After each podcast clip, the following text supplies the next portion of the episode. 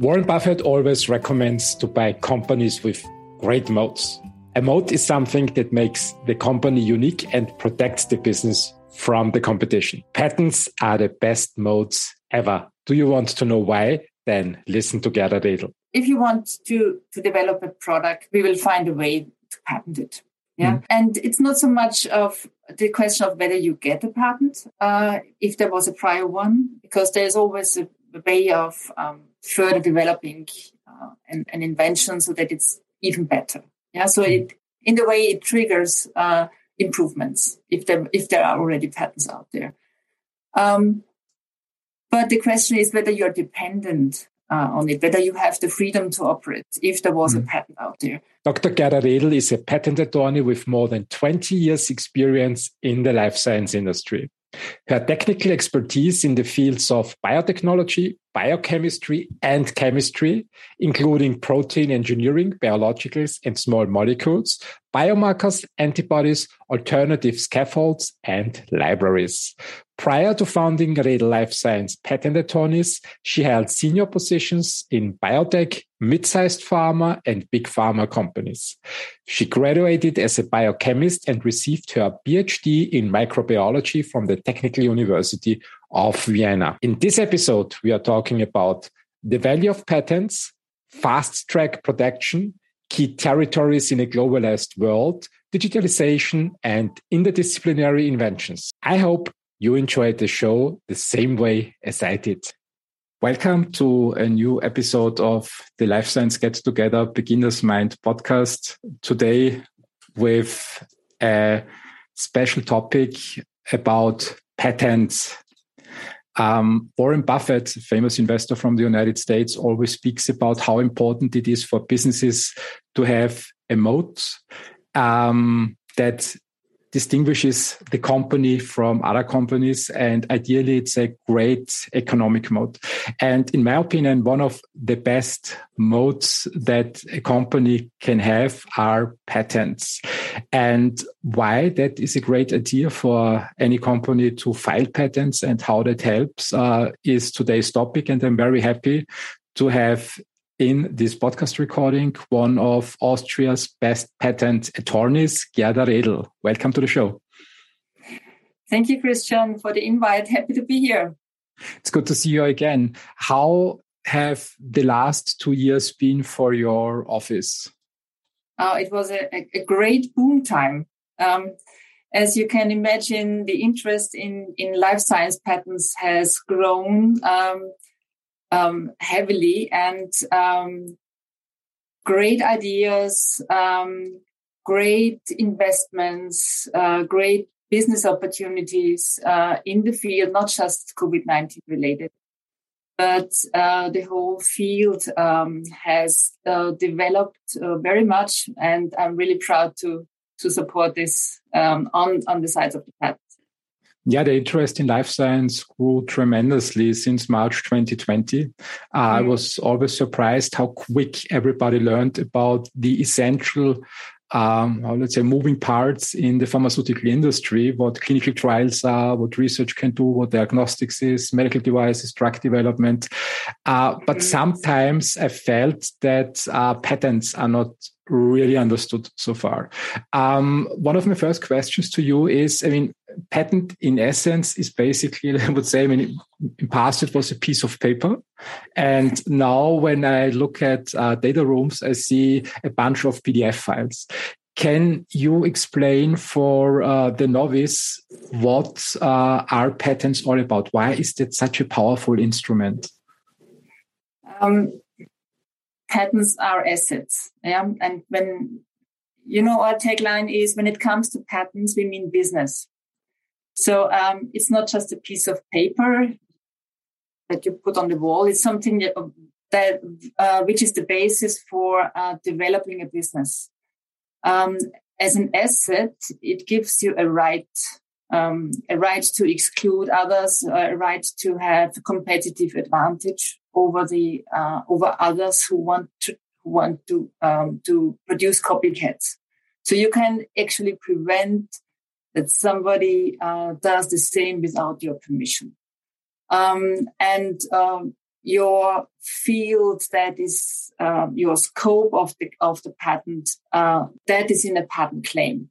And it's all about uh, patent claim that is granted by an office um, nationally, internationally, and then you you can um, make a business out of it. It's like a basement. If you if you think uh, you are generating a basement and then you're building a house, uh, so you're building the business um, on the solid basement, and then you can rent the apartment uh, or sell the apartment. Um, so you can develop this business. Maybe this is, helps you to, to to have a picture in mind. Absolutely, absolutely. Um, when I think about patents uh, and what you said, the part that resonated the most with me was that it's an asset that basically protects um, certain part of an industry um, or helps uh, to avoid that others enter this field. It's basically creates uh, a virtual monopoly for a couple of years. Um, one question I have, I mean, you heard about many different kinds of patents, or your composition of matter, process patents, use patents. Uh, are all patents created equally, or are there any significant differences? Which patents are of value? Um, so may- maybe some, some general thoughts um, about the value. Um, um, I, I think what I learned so far is um, the value is determined by um, many factors. Like um, a key factor is competition. If there are several parties that are interested in the, in this subject, the price will go up. Yeah. If you're the only one in the world, you never you don't need a patent, because uh, if nobody has an interest in, in copying this, uh, as, then it's not not worth a patent. But if there are several parties who want uh, um, a business opportunity, who want a license or sell it or maybe copying it, uh, the price is going up. Mm. Um, if the scope of protection uh, allows alternatives, because you have a very slim claim, um, a very small patent, and everyone can work around it, the price will go down. Yeah. So um, if your patent is uh, dependent on another one, so there is no freedom to operate without a license, the price will go down. Um, so the value is determined by the market and, and the business opportunities in as in essence. Yeah. So in insolvency cases, the price is going down, because if nobody uh, wants this asset to buy this asset, again, the market is not not not good for it.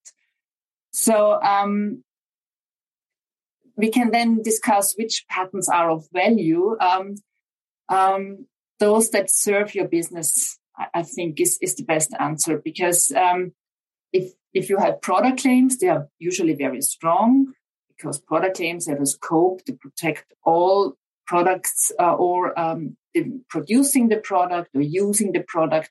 As soon as you have the product uh, in your hands, uh, you are a, a possible infringer. Um, and you would need a license. Um, with use claims, it's sometimes uh, not so easy to police, but I would not underestimate use claims. So what medical use claims in life science, we, we always talk about uh, medical use claims or diagnostic use, um, because um, at the end of the life cycle um, of um, patents protecting a commercial product, yeah, in most cases, there are use claims, like um, the clinical, um, uh, clinical use, um, those treatment regimens, and so far.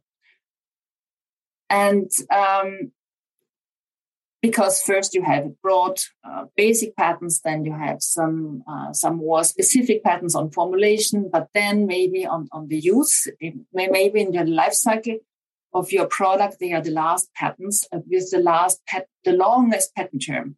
And at the end of the patent term, every day counts. So at the end of the patent term, the most valuable uh, claims are the use claims um, in most cases. Yeah. So I would not underestimate uh, or generally say use claims are less um, of less value than product claims. So um, maybe one other category is platform and, and product. Um, And I experienced that um, because we're talking about the future. um, I experienced I experienced that there is a trend nowadays to more and more early stage um, business assets and business opportunities. So when when I'm supporting um, uh, investment cases um, and due diligence, um, I realized that, let's say, a few years ago, um, people were looking for late-stage um, products, um, those that are clinical development or at least I N D stage. But nowadays, it's more and more early-stage uh, investment cases. Uh, and this means platform technologies, not maybe not only fully developed products. Yeah, um, and as long as they are innovative and and and and there is a market potential. potential. So, um, what would you think is of higher value uh, when when you think of the mRNA vaccines? Um, uh, is it the technology of stabilizing mRNA or the vaccine product um, with a specific R N A um, encoding the spike protein of SARS CoV two? What do you, what would you think? The platform um, or the product? When I come from my personal investment preferences, um, I would go for the platform technology, which can be the basis for many products. Um, a single product, I mean, mRNA, now it's uh, very popular, um, the vaccines. But the discussion around it I see on the media is that probably new variants uh, need change in uh, in the products. Uh, so when I just imagine that one patent is just for one product, let's say for one variant, and uh, in a couple of months we have the next variant, and mm-hmm. the specific patent is only linked to one variant, then why should anybody buy that uh, if the current vaccine or the old vaccine is not helpful for the new variant? So Moderna or... Um, Just in my mind, uh, just waking up Moderna or BioNTech need to then produce a new product uh, and file for a new product patent.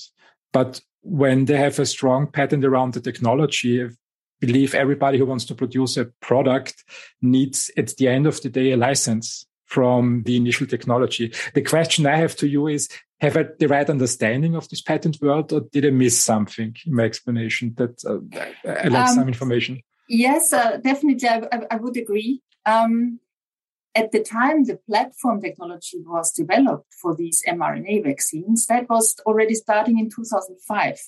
Mm-hmm. So that was early stage. So when it was valued at that time, it was, okay, it was seen as having um, high risk um, uh, or a, high, uh, um, a low attrition rate. So that, which means that the value at that time was pretty low. But nowadays, of course, it's good to have a platform. As you said, there could be a, a series of different vaccines produced with the same platform. And I mean platform technologies like mRNA stabilization or formulation in lipids and nanoparticles and so forth. So um, I think it's always about the portfolio. So you would need to have the right mix of, of, a, of a platform technology and then product-directed claim. Yeah.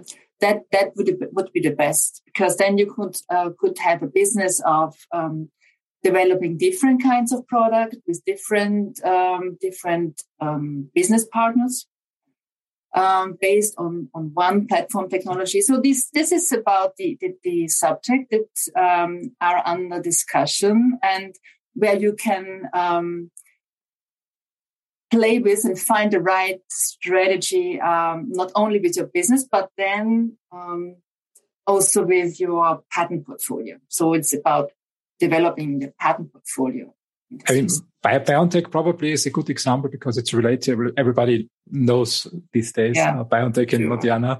Uh, it was different in twenty nineteen, as you said. I mean, um, mRNA vaccines in twenty nineteen, mostly nobody had an interest in it, except the hardcore life science investors.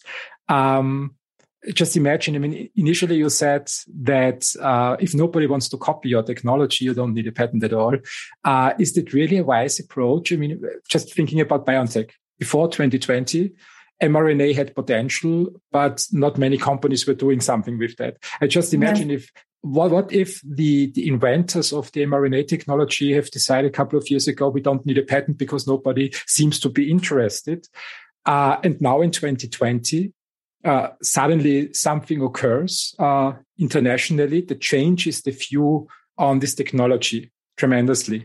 Uh, what would be your advice when you hear from a scientist, yeah, my technology is good, but nobody's interested, so I don't, yeah. I save the money for filing a, for filing for patents? There are famous examples for this. Uh, for instance, the, the famous uh, M R C um, in Cambridge um, mm-hmm. were um, uh, famous for developing uh, recombinant antibodies. At that time, um, um, there was a Nobel Prize uh, winner, um, but uh, the people of the tech transfer office, they said, oh, nobody will have an interest.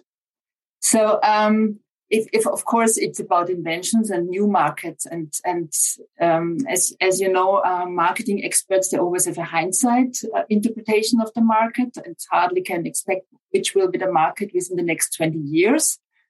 Um, they have a hard time evaluating um, inventions. Evaluating inventions. So, I mean, um, you was you would always ha- need to have in mind that the patent term is twenty years, and uh, the market can develop.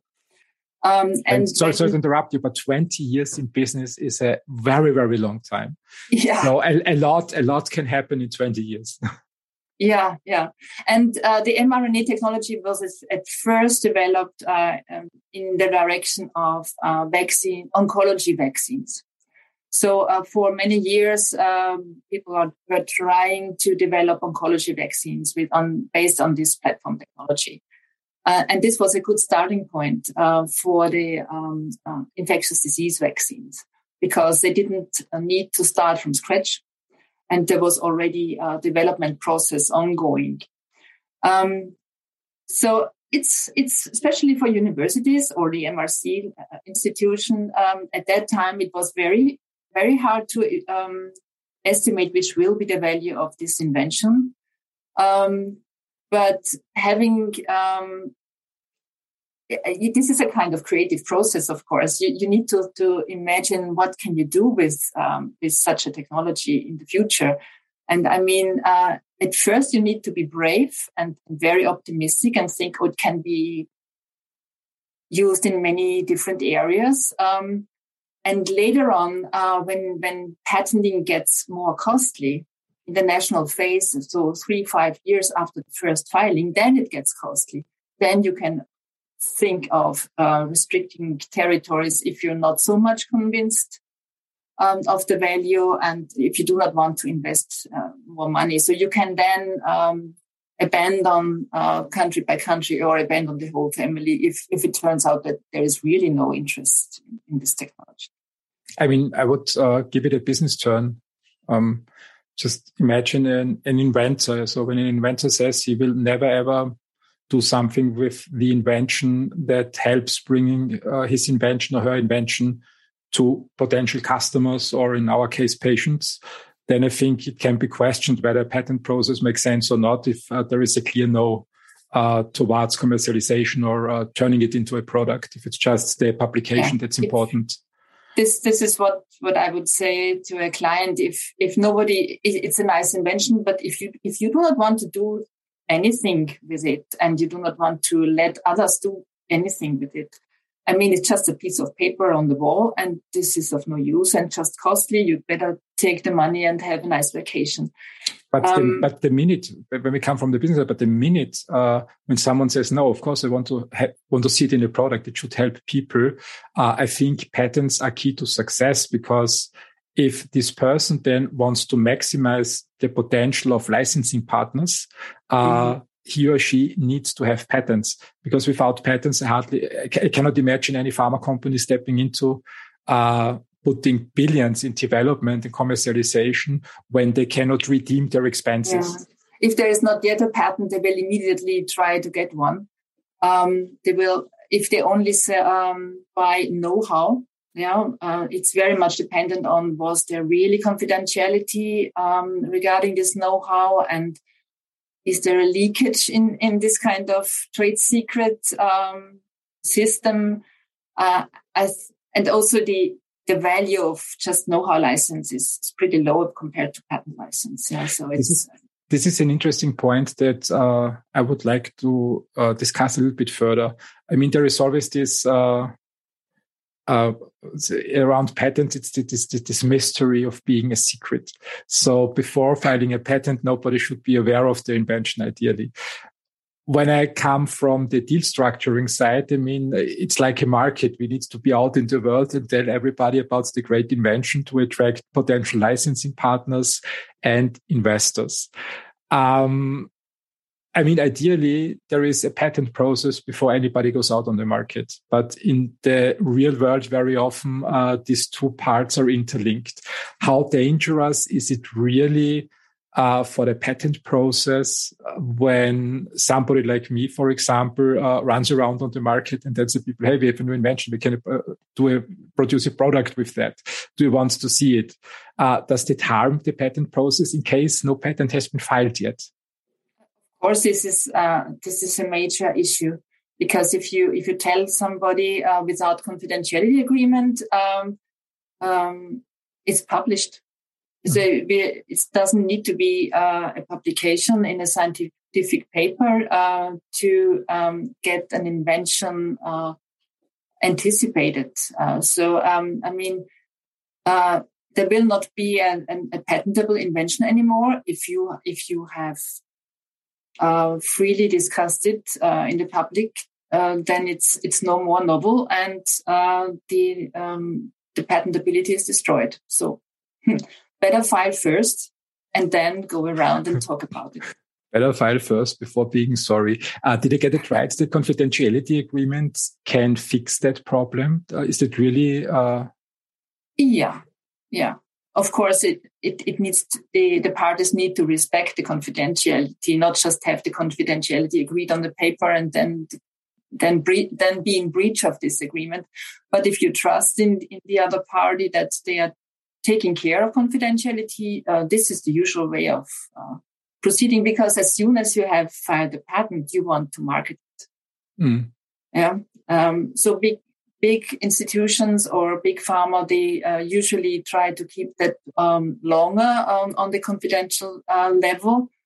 Um, but if you are um, dependent on marketing your uh, invention, because you need an investor, you need a business partner, Uh, then you go out to conferences. Then you have a non-confidential teaser, and later on, under confidentiality, you can have the confidential information package for a review. That's but the ideal world would be to have the patent process started already and filed for the first patent before going out on the market. So it's uh... of course, of course, yeah. Uh-huh. I mean, it's, this relates um, all back to which patents of are of value, in my opinion, because, I mean, as you said, when people run around on the market and then start filing for patents, uh, it then might the be value is surprising. Gone. then, the, then, the, then the value is gone, of course, yeah. Uh, so better be careful and uh, ask an expert uh, beforehand. Uh, the, I mean, the patent then is the foundation of creating a business. And we have heard now that there are several types of patents. Uh, in your opinion, what is really the strongest approach that a company can go when they start their first business? Stay with us. We'll be right back. You love listening to podcasts, but have you ever thought about starting your own podcast? Maybe you want to build a brand, grow your business, or are looking for an excuse to talk about your favorite hobby. Whatever your reason for making a podcast, Buzzsprout is the place to start. Since two thousand nine, Buzzsprout has helped over three hundred thousand people launch their own podcasts. Buzzsprout walks you step by step through the whole process and will give you powerful tools to start, grow, and monetize your podcast. Ready to get started? Click the link in the show notes to get our free step-by-step guide to starting your podcast today. Um, the as a business start, you have a, a business idea in mind, um, and some commercial um, products, be it um, really uh, composition of matter or services. Yeah. So uh, these are commercial applications which can be the subject of patent claims. Yeah, and you you better discuss um, with a patent attorney.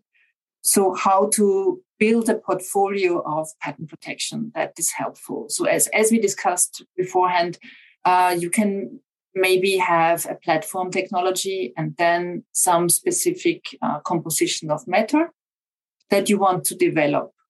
And, and um, you you might think of um, technology like, like screening uh, a lead candidate, Uh, then the lead candidate itself, method of producing the lead candidate, um, and formulation, and um, some assay systems to find out whether the, the lead candidate is really a good one.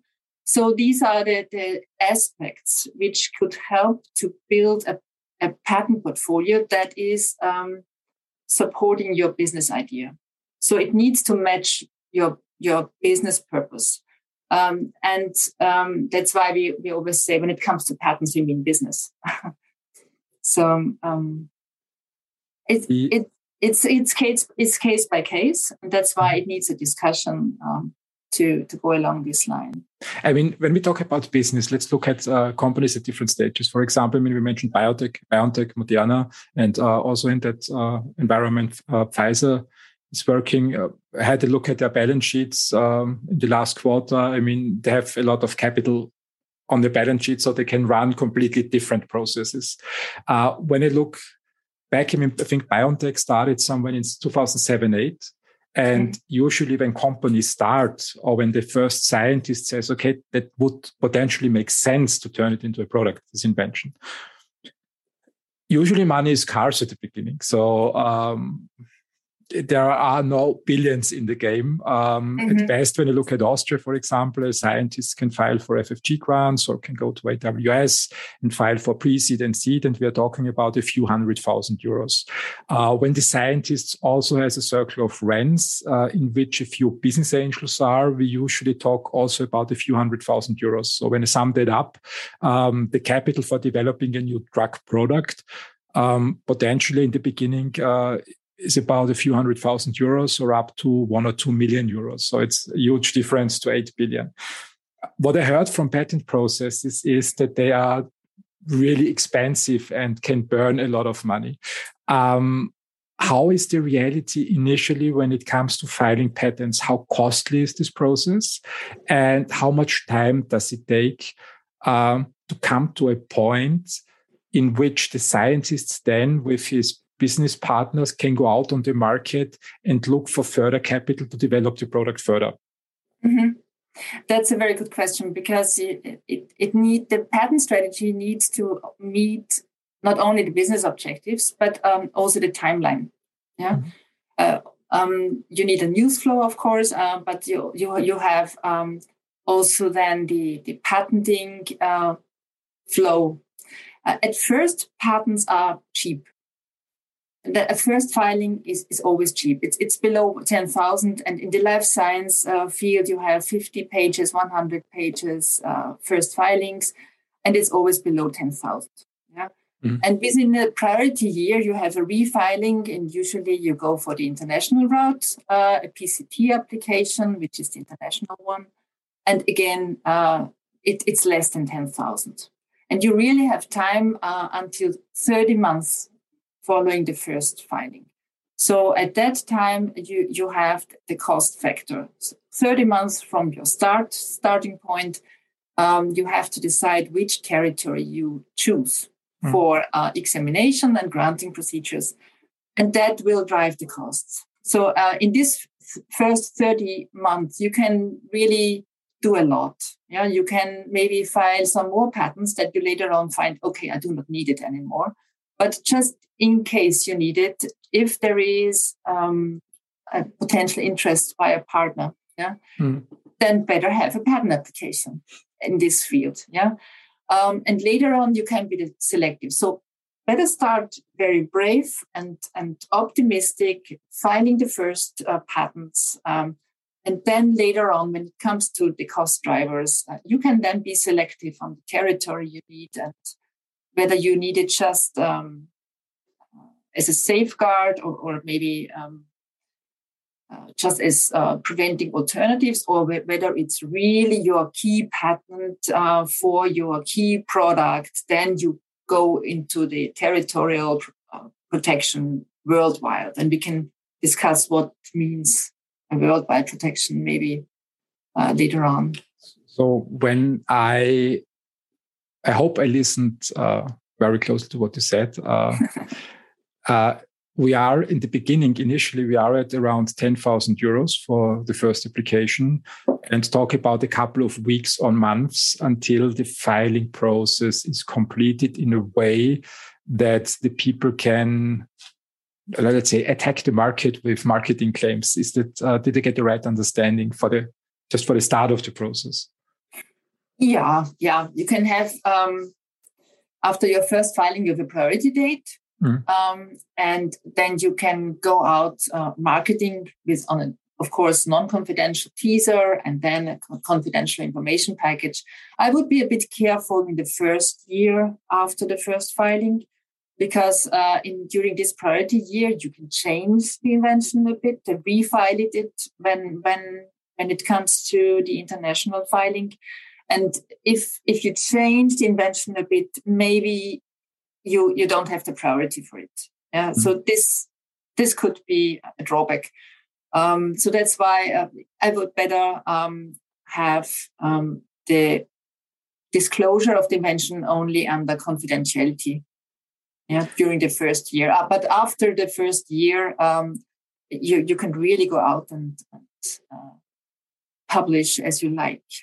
No, I like, I like the process you suggest to first go out with a non-confidential deck that doesn't uh, disclose any uh, trade secrecy or any parts of the patent initially, then file a uh, confidentiality agreement or non-disclosure agreement, mm. uh, then open the data room. It's also a good uh, business practice to first find out who's really interested in doing something with that and who is just coming around to look at the technology. I mean, it doesn't make sense to uh, in, to, to use time to just uh, show everybody what, uh, what the company has. Um, if I then Uh, interpret your words in the correct way, then after the first filing, uh, we have thirty months until the really costly phase starts. Mm-hmm. Mm-hmm. So then it becomes really expensive. Uh, so it means the company then has um, two, two and a half years uh, to move the technology forward on one hand, and also on the other hand, to find either uh, industry partner, strategic industry partner, or investors who then cover the expenses after the thirty months. Right. That's that's the uh, a very practical practical way of moving forward. Um, I sometimes hear, I want the protection worldwide, uh, and how do you get that? Um, um, you you get usually an international patent application, which which covers one hundred fifty-four countries, mm-hmm. yeah? uh, and that is a placeholder for uh, examination and granting procedures in those countries. But uh, it will only start after national phase entry. And this is uh, actually thirty or thirty-one months after the first filing. Yeah, so right. Then you select, let's say, U S, Canada, European patent, Japan, China, uh, and all these uh, um, countries where you need translations and, and where you need to pay official fees. Uh, this will drive the costs. I mean, this is a great recommendation. So basically, it's strategy first. Then uh, once the company has the strategy or the inventors have the strategy uh, tied down, or the initial strategy tied down, it makes sense to speak with a patent attorney. And then, let's say, roughly thirty months until this uh, globalization phase begins. The question that the globalization, when it's also good to uh, then involve strategic partners or investors when they come on board in the discussion, what makes sense. Uh, very often, I mean, Very often, yeah, it's uh, twenty years ago, that uh, fifteen years ago that I started in the life science industry. I mean, when I think about the territories, mm-hmm. uh, I always heard back then, United States, North America is very important. Also, Europe is very important. And let's forget about the other countries. Let's forget about the other countries in the world. Um, now, with uh, about twenty years later, when I look at the world, I mean, we live in a global world. Um, is that really helpful still? Is it really a good strategy to just say, okay, let's uh, protect the um, uh, territories in North America, the territories in Europe, and let's forget about Africa, India, and Asia Stay with us. We'll be right back. Money is all around us, and we think about it more than almost every other aspect of our lives. But how can we make more of it, and what's our drive for building wealth beyond just the numbers in our bank account? Join us on the Make More podcast as our host Matt Heslin brings to you a dynamic lineup of experts in the world of investing, business, health, and beyond. Together, they unpack the secrets to not just surviving, but thriving in today's economy. It's about more than just wealth. It's about crafting life experiences, seizing opportunities, and building a legacy. Subscribe now to the Make More with Matt Heslin podcast and join us every week for new expert insights and inspiration.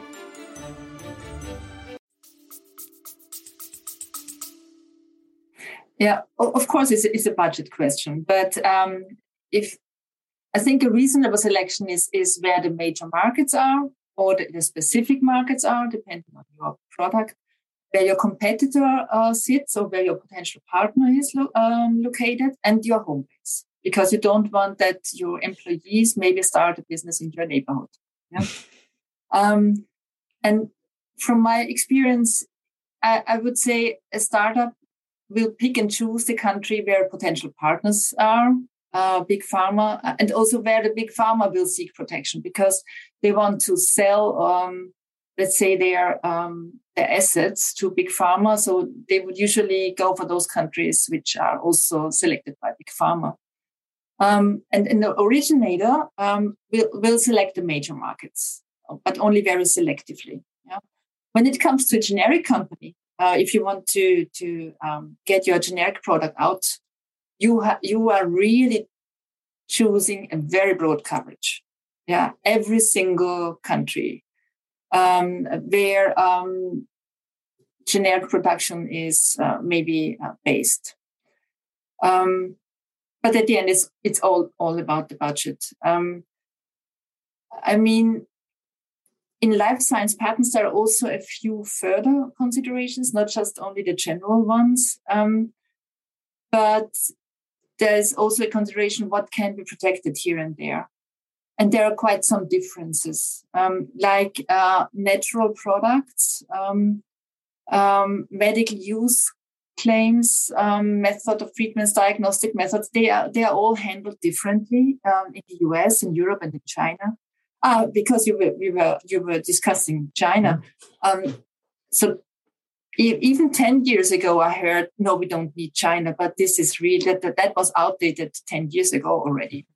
So it's every every life science uh, patentee goes for China, of course. Yeah, uh, even more important than Japan.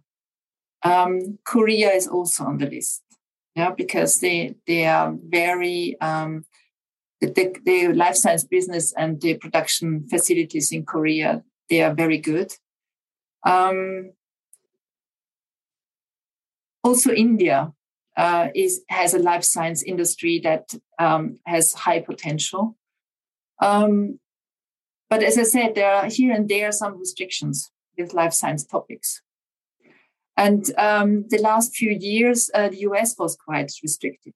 So we we are in, in a paradox world where uh, the U S, uh, U S A um, has granted um, life science patent in a very strict, restrictive way, uh, and and China has has even developed to grant life science patent being broader with broader coverage. Yeah, so that that has changed a lot, and we, I I can maybe um, get you a few examples of the U S.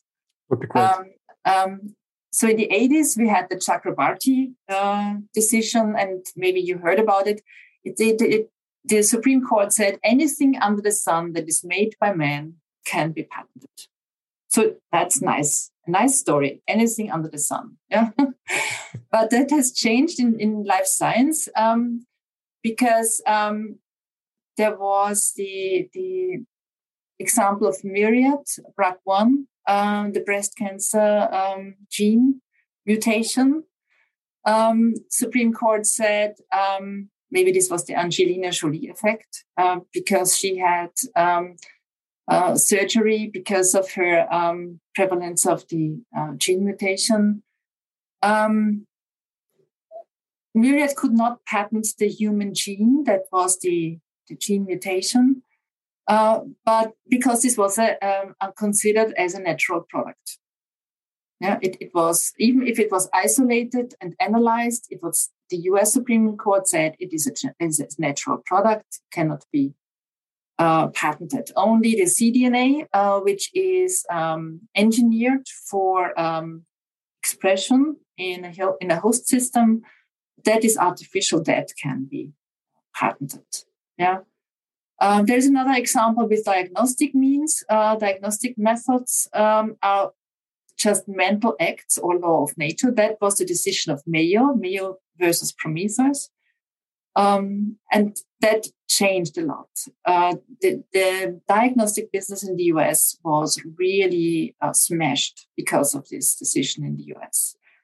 Imagine uh, you can't, you have a, a, a diagnostic um, asset, um, in vitro diagnostic tools, and it's just measuring um, um, one parameter, and, and then you say, okay, uh, if you have this pattern, um, you have this disease.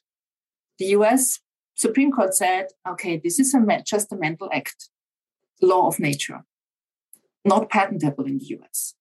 In Europe, of course, uh, you have it's it's much better defined. You have the European um, guideline um, of biopatents, and that is very clear and, and says if as long as there is a technical step, um, you you can you can patent uh, the diagnostic um, method, and as as long as it's an isolated product, even though it's naturally occurring in blood or whatever, wherever. Uh, if it's isolated and characterized, if it's a preparation, um, it's patentable. So that that is also that also needs to be uh, taken into consideration. Talking about territories, um, what is patentable here and there, um, and and then you can you can play with uh, the claim language and um, the protection that you need here and there. Maybe one more example um, of territorial differences uh, in China. Um, it's um, it's easier to to um, have um, patents on on products that are isolated from nature. Um, however, uh, diagnostics uh, they have different kind of claim language. That's that's why I, I told you about claim language, the appropriate one. Yeah. So it's not a method of diagnosing; it's a method of producing a product for diagnosing. Yeah. Okay. So, kind of um, different claim language. But you see, um, U S the U S A gets more and more restrictive, uh, and and the European side is maybe on the opposite side. And the future um, will will um, show which countries follow this route or that route. Canada, Australia is more and more on the U S side, but the rest of the world is more on the European side. I mean, when I look where the venture capital is going these days, I mean, yesterday I read an article in Forbes that from nineteen ninety-eight and nineteen ninety-seven that ten billion dollars went into venture capital, early stage venture capital, mm-hmm. um, and less than one billion. I think it was six hundred million back in nineteen ninety-seven, nineteen ninety-eight in, um, in drug development, in biotechs. Um, the latest report I read from C B Insights said that uh, globally six hundred thirty-one billion venture capital was invested in more or less early stage companies. And um, I hope I remember it right, one hundred fifty or something goes into drug development. Mm-hmm. Um, I mean, just imagine, I mean, early stage companies, I mean, the, the foundation very often for a company is the patent. So if the government wants to help scientists to move forward, to explore more and more invention, uh, whether they can be turned into products that help society. I think a less restrictive patent law would be helpful uh, to overcome the initial hurdle. Uh, the more restrictive patent laws get, I mean, the higher the hurdle is, the less motivated I think people become. Is that then uh, the right view? Could you see it differently?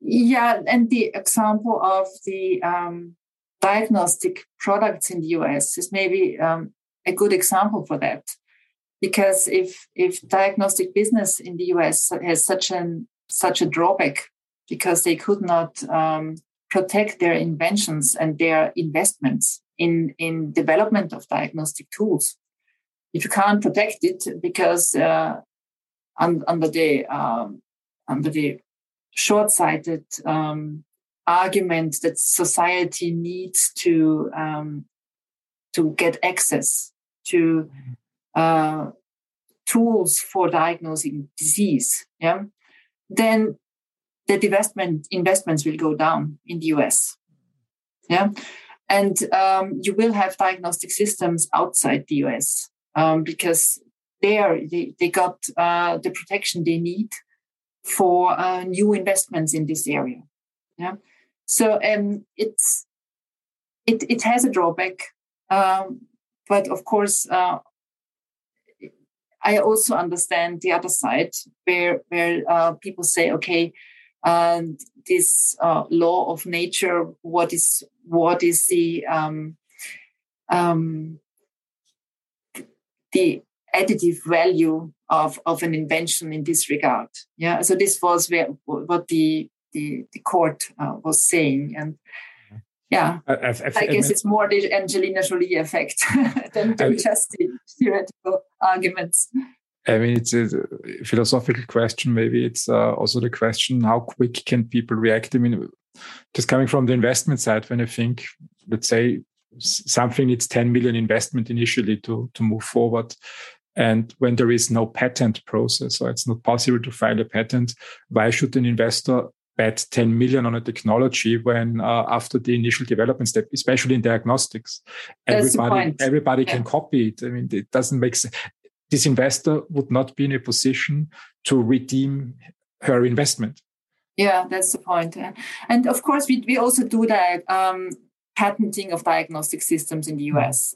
But it's very tricky to get the right claim language uh, and to draft the, the, the appropriate um, specification um, because there's always a way of patenting.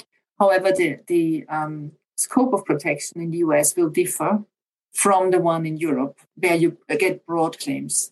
And and and as I said, um, if it, it's an international business, and uh, you usually do not want to limit your market to only one country.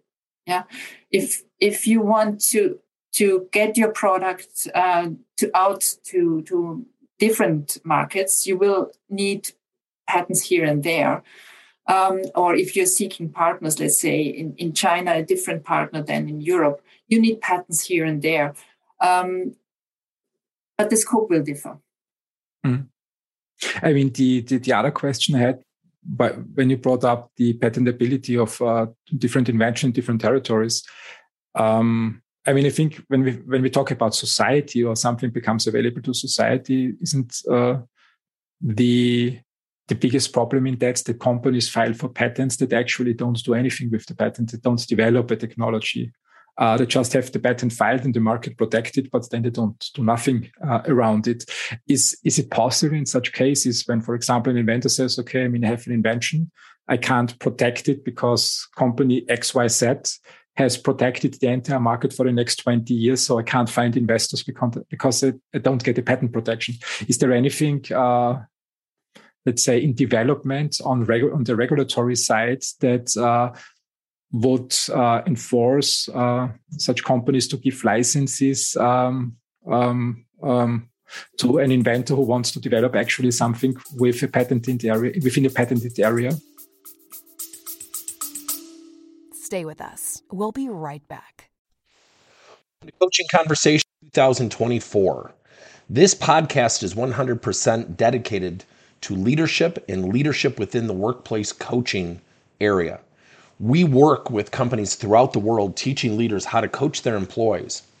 This podcast is dedicated to teaching specific strategies, frameworks, coaching models, and now artificial intelligence strategies to help leaders drive greater teamwork, collaboration, cooperation, greater attitudes, better motivation, coaching career development, just to name a few. I hope you'll check out our podcast. Um, I think if if you want to, to develop a product, um, we will find a way to patent it. Yeah, mm-hmm. um, and it's not so much of the question of whether you get a patent uh, if there was a prior one, because there's always a way of um, further developing uh, uh, an, an invention so that it's even better. Yeah. So it, in a way, it triggers uh, improvements if there if there are already patents out there. Um, but the question is whether you're dependent uh, on it, whether you have the freedom to operate if there was mm. a patent out there. And if somebody if somebody just has um, a patent application out there, it does not hinder you really, because if it's abandoned, it's just published, uh, mm. not granted. Um, It, it's prior art, of course, for your new patent application, but it doesn't hinder you. Uh, there is still freedom to operate because because it was already abandoned. Yeah. Um, if if it if it if the prior patent has already granted, um, and um, the question is whether it is maintained in your territory. If people did not pay the maintenance fees, the annuities, yeah, then it's again it's it's it's not an issue for you. Yeah, so freedom to operate um, very much depends on whether the prior patent was granted and whether it's maintained in the in territory of interest. And if if the people are not interested in this kind in this field, usually they let the the, the family members go abandoned by not payment the annuities, because it's it's getting more and more expensive the the older the patents are. Mm. Um, I think think this is the the um, why the, the patent system provided for um, uh, higher annuities um, if uh, every year, uh, that so that sense. It triggers uh, abandoning the patents. That yeah. make that that makes sense. It drives people out of the market if they don't want to do anything with the patent or develop anything that redeems the cost. It doesn't make sense commercially uh, yeah. to to to pay the maintenance fee. Um, I mean, this, this patent area, it sounds to me that it's very complex, and sometimes it feels to me like it was rooted in... It's easy. It's not very complex. It's really easy. It's very logical and, and, and, and straightforward. There are yeah. when, straightforward when, rules, yeah. The rules, yes, but when I just think about the, the number of patents that are already on the market, and we have uh, more than eight billion people on the planet, and uh, I think yeah. the roots of the patent system is somewhere in eighteen hundred something. Uh, in a not connected, not globalized world with less than one billion uh, people on the planet. Um, now we have much more scientists developing uh, new great ideas, filing for patents. Mm-hmm. Um, when I just think about, I mean, the rules are clear, but uh, sometimes it might pop up that similar technology has already been filed in China or in India, that scientists are working on the, on, in the same field. Uh, How, let's say, how fast is this process really? I mean, when I think back to March twenty twenty or to February twenty twenty, when BioNTech's founder started thinking about using their technology to produce a vaccine uh, against a novel virus, uh, I'm pretty sure they also had patent questions to solve. And uh, when it then... Uh, go through these articles that I read um, on the internet about what they had to do to turn the invention into a product that finally could be accepted by the F D A and the E M A as a new product and uh, released to the market. Um, I believe a few hundred millions went into the development um, from the concept phase until the product was on the market. When I now think about the timing, uh, I think the, the, found, the founders uh, said that they started thinking about it in February twenty twenty when they read about the situation in China. Mm-hmm. And less than a year later, the, um, the first product was used in real patients. Mm-hmm. Um, mm-hmm. And when I think about the patent process, I didn't have the feeling that the alongside this, this fast, fast production cycle, Uh, that the patent process uh, is um, set up in a similar speed. When yeah. I now think at the effects on the pharma industry from the learnings we had through the pandemic, um, I believe fast product cycle or production cycles could hopefully become the norm to have uh, quicker solutions. Is there also on the patent side something that facilitates such uh, fast development cycles, or is it really just a risky game to say, okay, we try to bring something to the market within one year. We get the support from regulatory authorities. But yeah. on the patent side, it's just a game of luck or a game of chance. Yeah, it, it, it's certainly an exceptional case. And not, not all the development efforts were lucky. Uh, there were many development efforts in parallel, but there was a, a Merck um, initiative, a Sanofi initiative, Sandoz, CureVac. Uh, they did not get to the successful end of the story. Um, and there was a lot of investment. Yeah, and um, not really backed up by novel patenting. Mm-hmm. Yeah, because the, the, the virus, I think the, the sequence was um, published early twenty twenty. Um, and uh, a year later, there was already a vaccine developed. Yeah, this was really an exception. And usually, you know, uh, it takes uh, three to five years to get a European patent uh, granted in the life science field. And if you're lucky, be within two years. Yeah. Um, even with the usual uh, acceleration requests, yeah, and you call the examiner, you hardly get it faster. Yeah. So what what do you do in such an exceptional case? Um, in in the pandemic, the regulatory review was uh, quite adaptive. Yeah, it was they had had shortened review. They had some flexibility to get it on the market, parallel uh, and rolling review. Um, And did the patent system follow? Yes and no. Yeah, because um, in the U S, there was a, um, um, a specific program for COVID nineteen prioritized examination. Yeah, so they called Track One. And and uh, we also tried that. It was very good. Um, you, we got um, a grant um, notice of allowance within seven months after filing. If, and this was a prioritized um, examination because it was a COVID nineteen uh, topic. Yeah, uh, Track One um, examination in the U S um, was costly. It, it was already uh, possible to have this kind of prioritized examination already in the past. Uh, it, it, I think it was four thousand dollars uh, to get then a decision within a year. Uh, and for the COVID nineteen, uh, it was for free. Yeah, so there was no additional extra um, examination fee for this prioritized examination. So that really was nice in the U S, and um, uh, it turns out to be very useful. In China, there's also a kind of similar um, prioritized examination. Um, I looked at that. It was called a special program for COVID nineteen related patent applications um, and aiming to get the allow- allowance or rejection within six months. Very fast. In Europe, there is no such special program. Unfortunately, it's just the, the common PACE program. And we're really now pushing hard to get uh, first grant, let's say, within eighteen months. Uh, hardly possible. Yeah. So they, in Europe, they're really uh, not uh, adaptive to, to such uh, exceptional cases. Um, and I, I also um, take, took a look at the effect of the fast-track proceedings uh, for such COVID nineteen-related topics and compared um, Chinese, U S, and European um, grounds.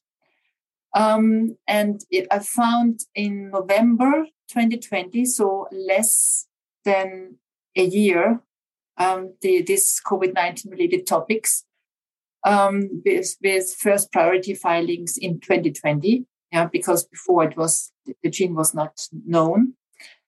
Um, so within a year uh, in China, there were already ninety-one patents granted in this field. In the U S, fifteen. In Europe, zero. Yeah, so this was within one year. Um, so. Within uh, a year later, yeah, uh, I also t- took a look. It was ten times more.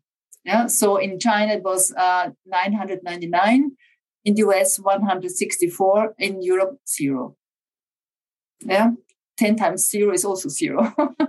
And two months, two months later, um, it was even more than fifty percent higher. Mm-hmm. Yeah, so we got to one thousand five hundred in China.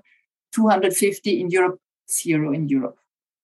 So really, it, the best strategy if it, when it comes to such exceptional cases is to start in the U S and in China first, and then have um, um, prioritized examination based on a grant in the corresponding um, uh, country. This is called the patent prosecution highway that accelerates also in, in Europe. Yeah, so that is maybe the, the right strategy of filing. China, China is a very interesting country. When I think back to twenty seventeen or sixteen, it was a trip with the Austrian Chamber of Commerce. Um, I heard in a presentation that China plans to become the innovation leader. And what you say right now, that uh, the sheer number of patents that were granted in a short period of time in a special topic uh, underlines that approach in China, that they really are serious about becoming yeah, the innovation and these, leader. These are not junk patents. You know, um, maybe ten years ago, people thought, oh, they, they are just writing something. They, I looked at some selected cases. They had the, the vector claims, uh, like, like from Oxford. Yeah.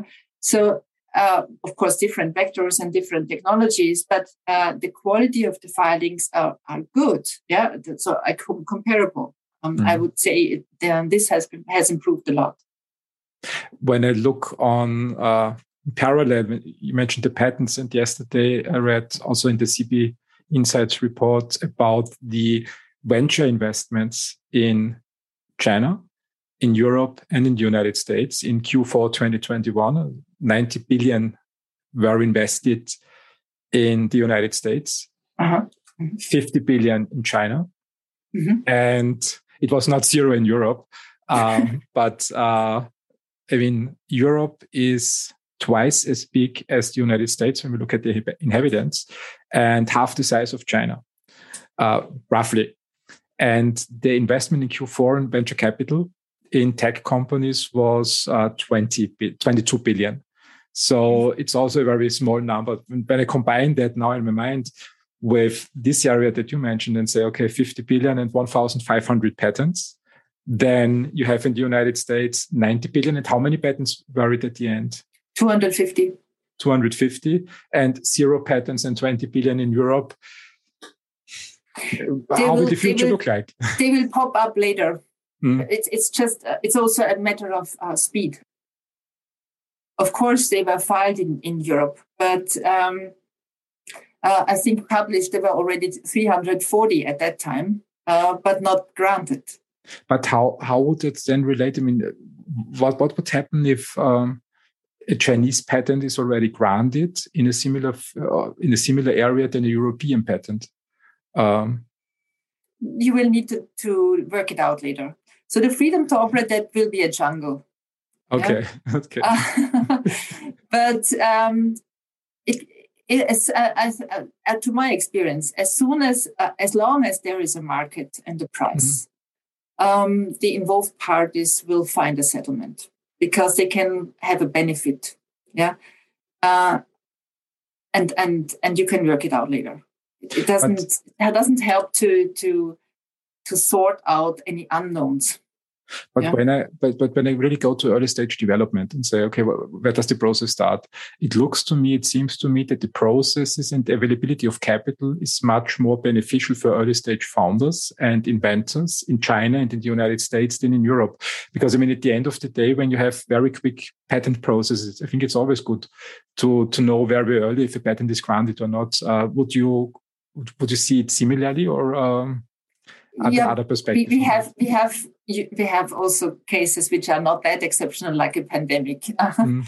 and and it's not always a pandemic. Yeah, so usually um, you you you have some means to accelerate in Europe, um, mm. and you, you can get a PACE request. You can call the examiner. You you have the patent prosecution highway. You have uh, preliminary protection through early publication. Um, You you have national patents. You go, can go the national route. Uh, you can start with a British or Swiss patent, which gives you fast protection. Mm. You can start with utility models, which gives you fast protection in selected European countries. So there are means in Europe as well. Okay. Yeah, but usually you have you have more than just a year for developing your products. Yeah, and then they can go hand in hand with the with the patent protection. That's good news. Um, that's good news. Uh, let's switch to another topic. Lately, um, I talked in my podcasts a lot about digitalization and how the digital world shapes all industries uh, differently. Uh, does it also have an effect on patent processes uh, in general? Yeah, um, I, I looked at the cost structure uh, and uh, maybe the, the highest impact is on, on costs. Because as you know that in uh, international patenting, uh, it's um, you need a lot of translations. You have translation costs, not just only uh, to translate the, the patent applications for submissions at the local offices, but also you get the, the office actions in the local um, um, language. Um, and you need to translate the office actions um To, to report them to the to the applicant to, to the client, uh, and if you if you can have this kind of um, machine translations with, with which have a very good quality nowadays, yeah, that helps a lot. It's much faster and very helpful uh, to um, have um, translations at a lower cost. Yeah. Um, also, in, when, when you um, have a European patent granted and you want to validate it in, in certain uh, European countries, there are many different languages, um, and you can really uh, save a lot with um, using machine translations um, and quality-proofed uh, machine translations. That is very helpful.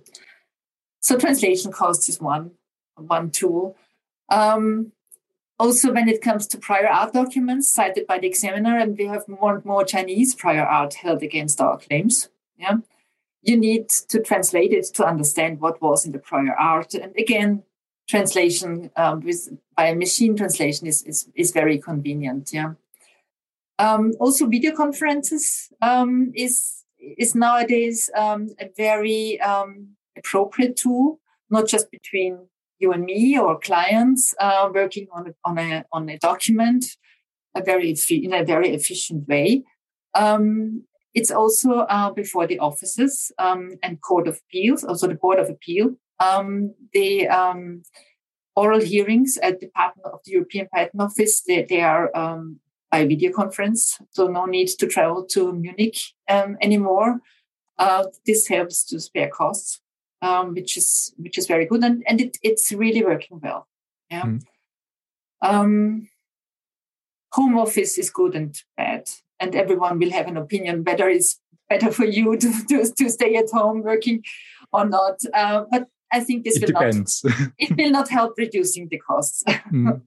yeah. But- so.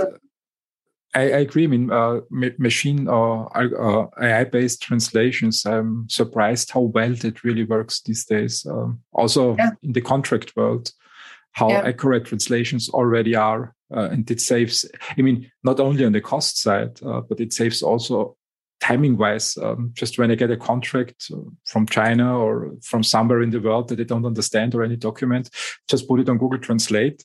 And uh, especially from this foreign language into English works really well to get a yeah. basic understanding of what's in it.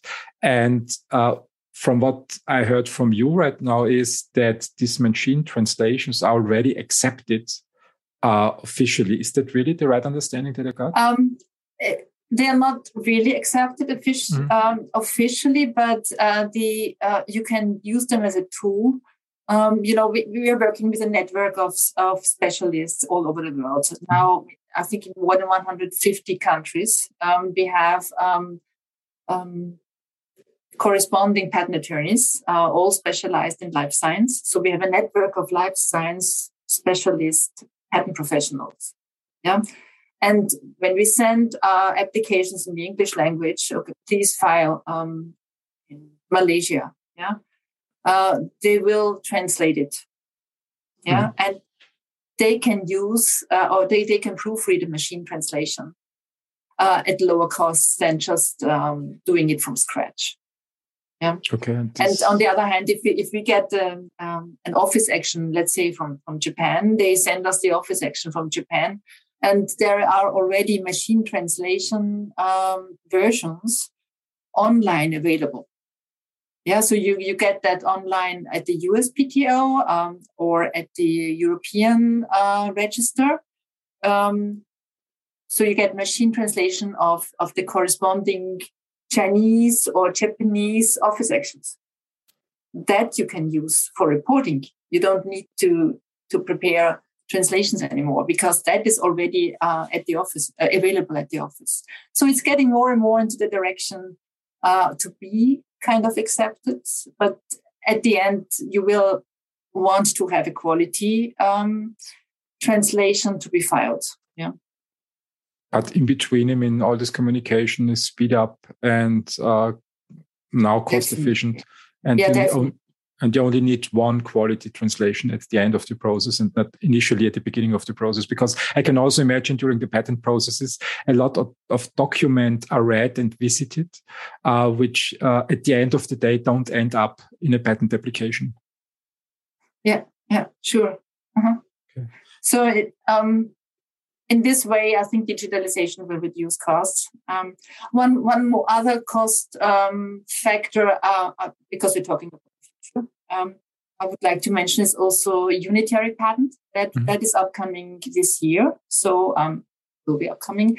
I um, I really would not bet, because I lost already several bets whether it's coming or not.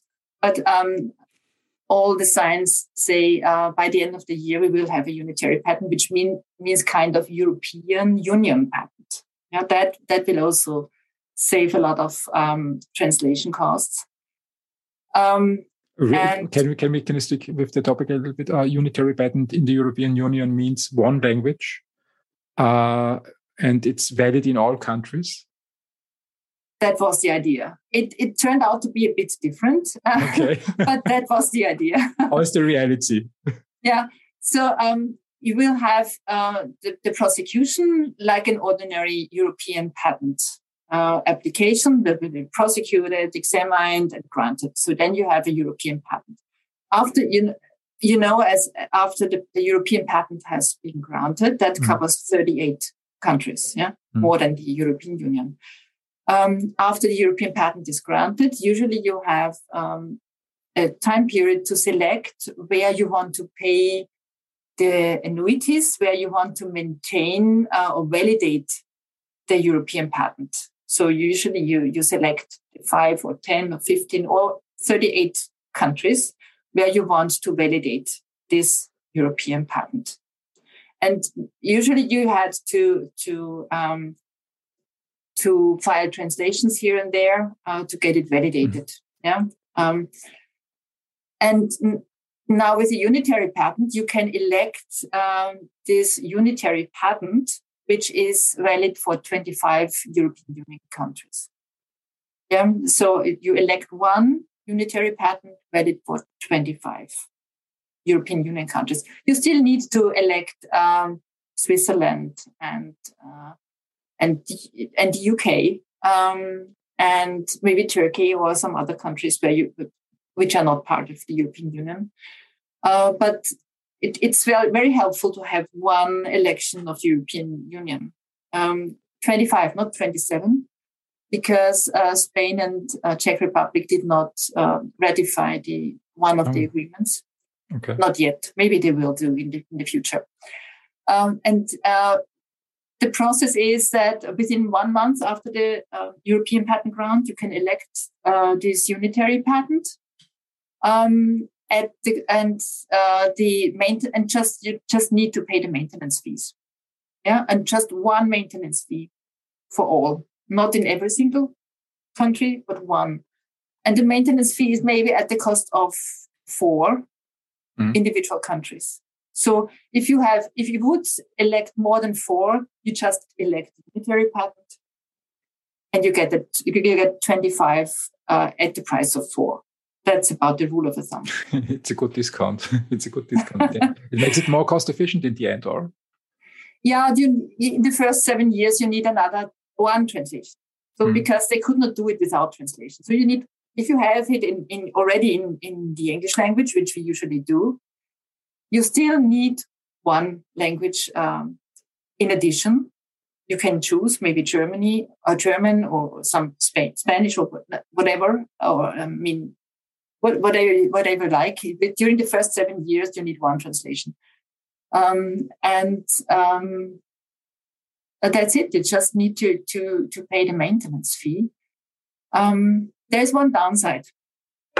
Maybe there are more downsides, but one downside is there will be, and this is also maybe a new opportunity, there will be a new patent court in the okay.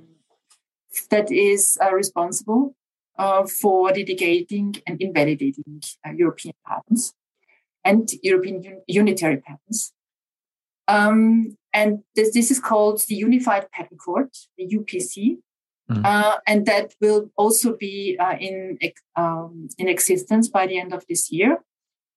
Um, and the judges will get training now. So there are new judges, new patent court. Nobody knows how experienced they will be. Uh, and they will uh, decide on validity and on infringement. Not just the unitary patents, but all European patents. So they will be responsible for all European patents granted in the past. And this is what, what many people think is a downside, because it's an inexperienced um court, and they would not want to be the training case for the new judges. So that's why um, people nowadays um, already start with selecting which ca- which cases they are choosing for an opt-out. Mm-hmm. Yeah, so you can choose, let's say, your most important case to for an opt-out, saying, um, I would not want to get that to the new U P C. So I would to have that uh, be heard uh, the old-fashioned way before the national courts, not before the one central court.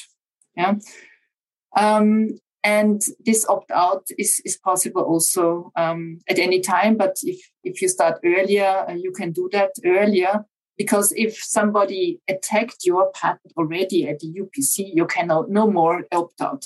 You you are really stuck with the U P C. And then you get it in maybe invalidated in the worst worst case, invalidated for twenty-five countries mm-hmm. at once. Okay. So uh, many people nowadays uh, already select which of the cases you want to opt out. Uh, and you start, you can start opting out three months before uh, the U P C gets in existence. It's called the sunrise period.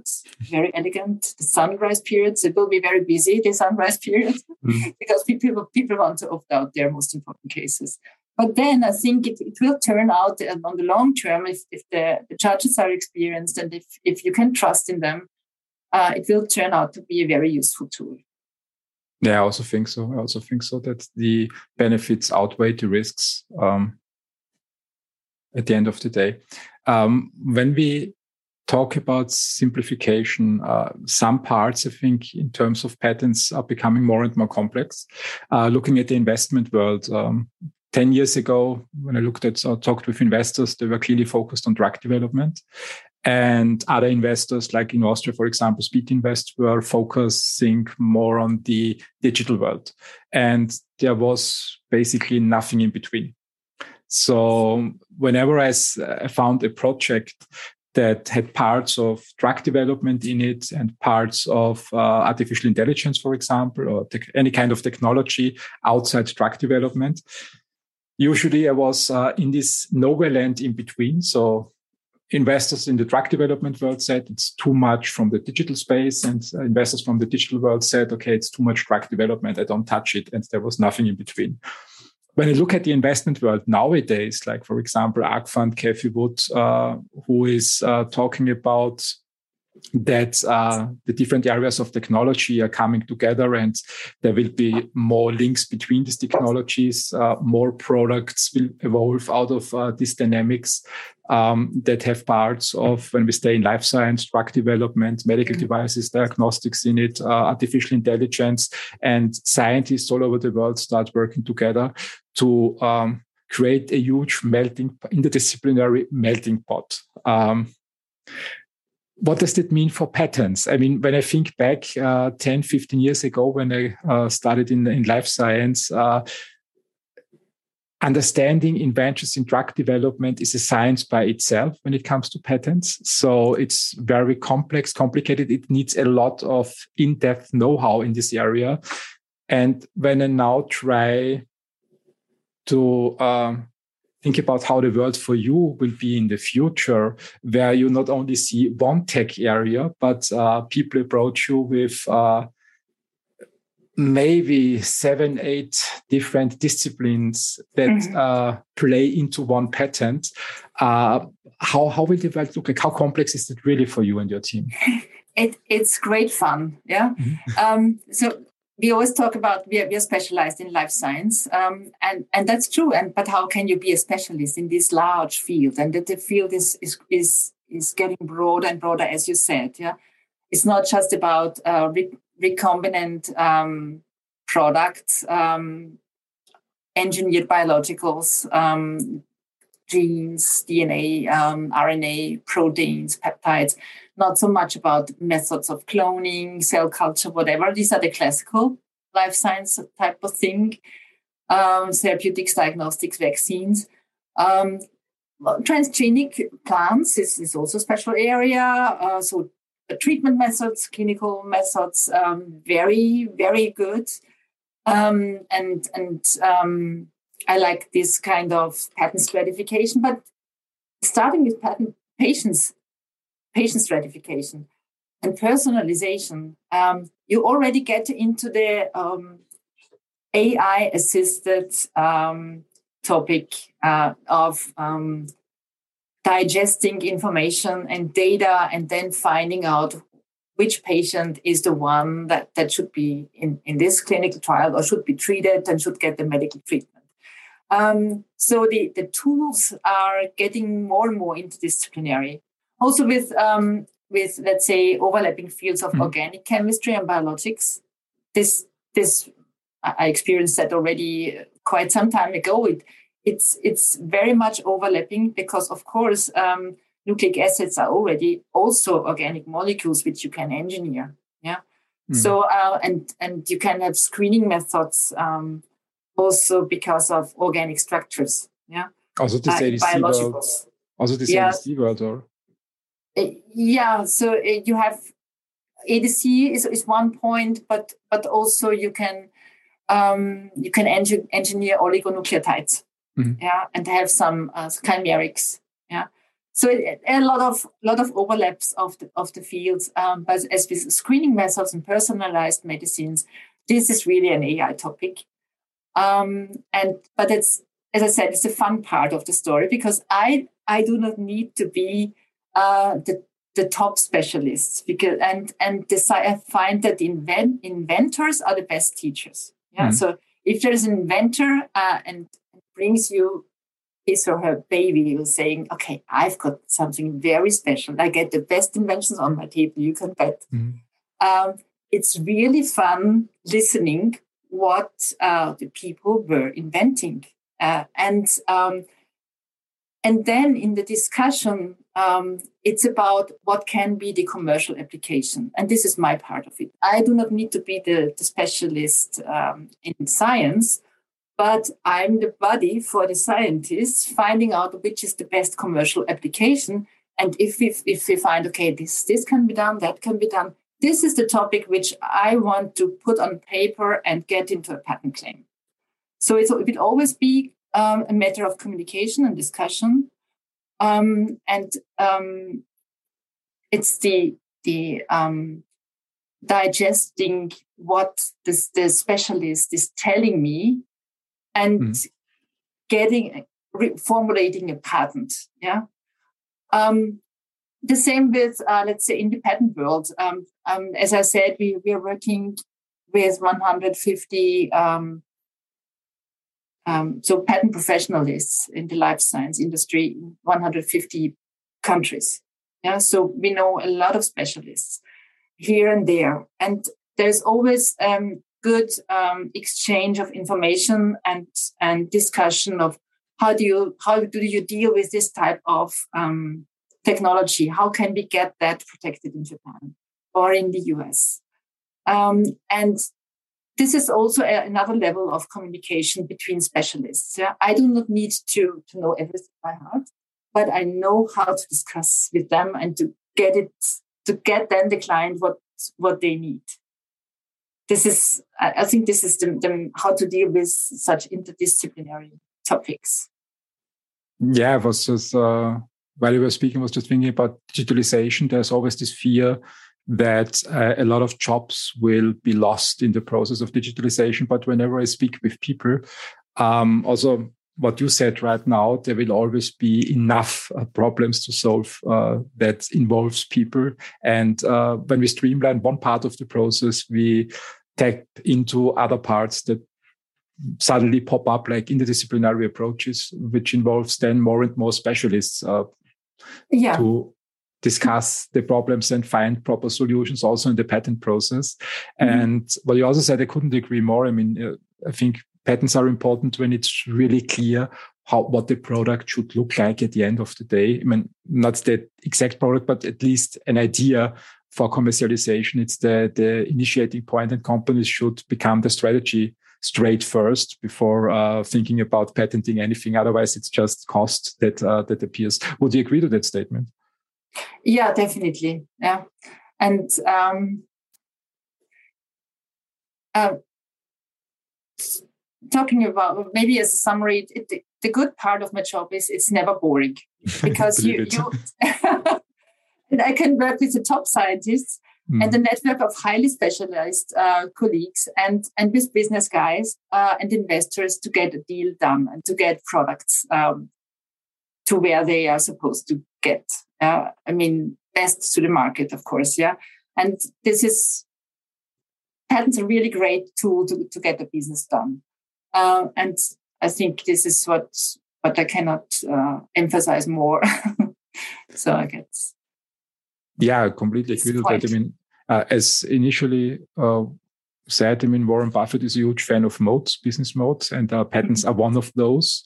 And starting with the process early helps at the end of the day to move the business forward and attract investors and also licensing partners. And I think it's not a question of getting one patent right. It's just a question of when is the right point in time to uh, add new patents, uh, to mm-hmm. abandon old patents. So uh, it's a process that runs alongside product development and not, uh, I would say, um, only pops up at certain decision points in time. Um, when I imagine that maybe one or the other scientist uh, in the audience uh, now thinks about uh, involving patent attorneys, what's the right approach in your opinion? What what would be your advice as a first step to these scientists? Um, the first step is, of course, thinking about what you have in your hands. Um, and if you if you have um, a great technology at hand, or or uh, idea of developing a product, um, which is not trivial um, and which has um, an interest, uh, could could trigger an interest in the market, um, then um, I think it's the right time of discussing with the patent attorney. Uh, a first discussion will always be confidential, of course. Yeah, you don't need to mandate or to sign something uh, for a first discussion. It's, it is always confidential, and and uh, a thirty minutes discussion is always for free. Yeah, so it's to get a first impression: is this too early, or is is is this guy uh, on the table? Does he or she understand me? Is mm-hmm. is is this the the appropriate match? It's also a personal type of thing, yeah, um, because uh, it's entrusting someone, yeah. Um, so this first discussion is always a good idea. Uh, if you're not sure, um, then just try, yeah, and and then you you can take it from there, yeah. And in in sailing, um, there is a, a say um, like, when in doubt, let it out. Yeah? Because then, then you, nothing ha- happens, yeah.